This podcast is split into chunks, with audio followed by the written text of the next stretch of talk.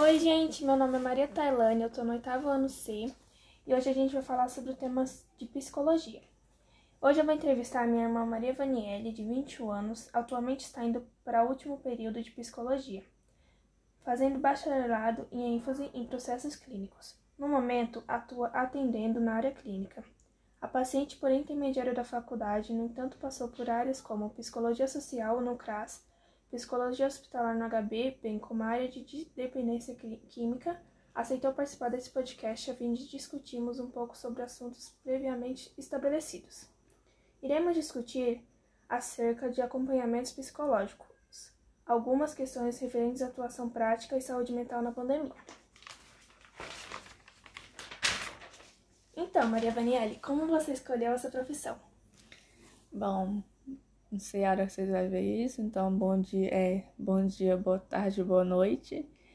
Eu não sei bem, não acho que eu não sabia muito bem o que eu fazer, que eu ia fazer. Eu tava no último ano, tinha 16 anos.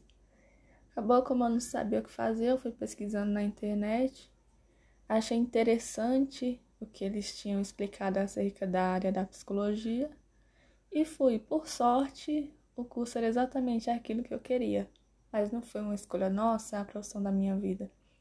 Foi algo que eu escolhi de última hora e acabou que se encaixou direito com o que eu queria. Você pretende fazer alguma especialização a mais, alguma coisa assim? Bom, eu tô indo pro último período. Eu acredito que em seis meses já esteja formada. Minha, meus planos é ano que vem começar a minha pós-graduação em psicologia da saúde, se não ano que vem, máximo no próximo. Mas já pretendo começar a atuar também. Que interessante. Qual demanda pretende atender na clínica? É mais fácil falar o que eu não quero atender, né? Eu eu acho que eu não vou com crianças, porque eu acho uma demanda muito complicada, porque o atendimento não é só criança, porque tem também um retorno, feedback e os pais. É uma responsabilidade muito grande. Eu acho que eu pretendo ficar somente com um, com um público de adolescentes e adultos. Entendi. Quando eu sei que encontrei um bom, um bom profissional para mim? Eu acredito que a gente lá no fundo sempre sabe quando ele não dá opinião, que psicólogo não dá opinião sobre nada, somente ajuda você a se entender. Quando você vai na terapia, você conhece você, você sabe por que você é da forma que você é, você começa a se entender, começa a se sentir melhor é porque é um bom profissional. Se tem resultado é porque é um profissional excelente. O que se refere ao atendimento de adolescentes? Não entendi. O que referente ao atendimento de adolescentes? Bom, não entendi a pergunta, eu vou responder como eu acho que é o atendimento adolescente, mais ou menos nisso, que eu acho essa pergunta meio sem nexo. Mas eu pretendo atender adolescentes e referente ao atendimento adolescente é uma demanda até que interessante, porque eles estão em muitos conflitos, não são mais crianças, não são mais adultos, são muitas des descobertas são muitas questões, são muitas incertezas.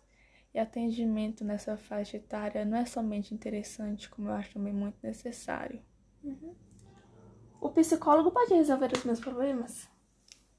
Isso é uma coisa que muita gente pensa. No entanto, a gente não está lá para resolver problemas.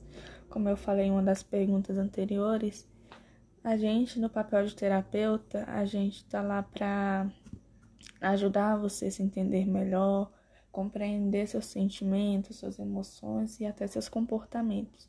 E em casos mais graves, lidar com transtornos psicológicos, bem como enfrentá-los. Interessante. E quando foi a e quanto à saúde mental na pandemia? Referente à saúde mental, né? É um tema bem novo. É uma coisa que a gente não teve essa experiência antes mas é totalmente normal se sentir inseguro, ter medo. Isso são coisas totalmente comuns, não somente para adolescentes, não somente para adultos, não tem faixa etária, todo mundo está sofrendo. E aí todo mundo está passando por um luto. Se não é um luto por um parente, é um luto por uma perda, é uma luta por não poder comemorar seu próprio aniversário, é uma luta por poder não ver parentes por causa do isolamento social, é o luto por não poder ver amigos, por poder socializar. É uma situação muito ímpar que a gente ainda está lidando com isso.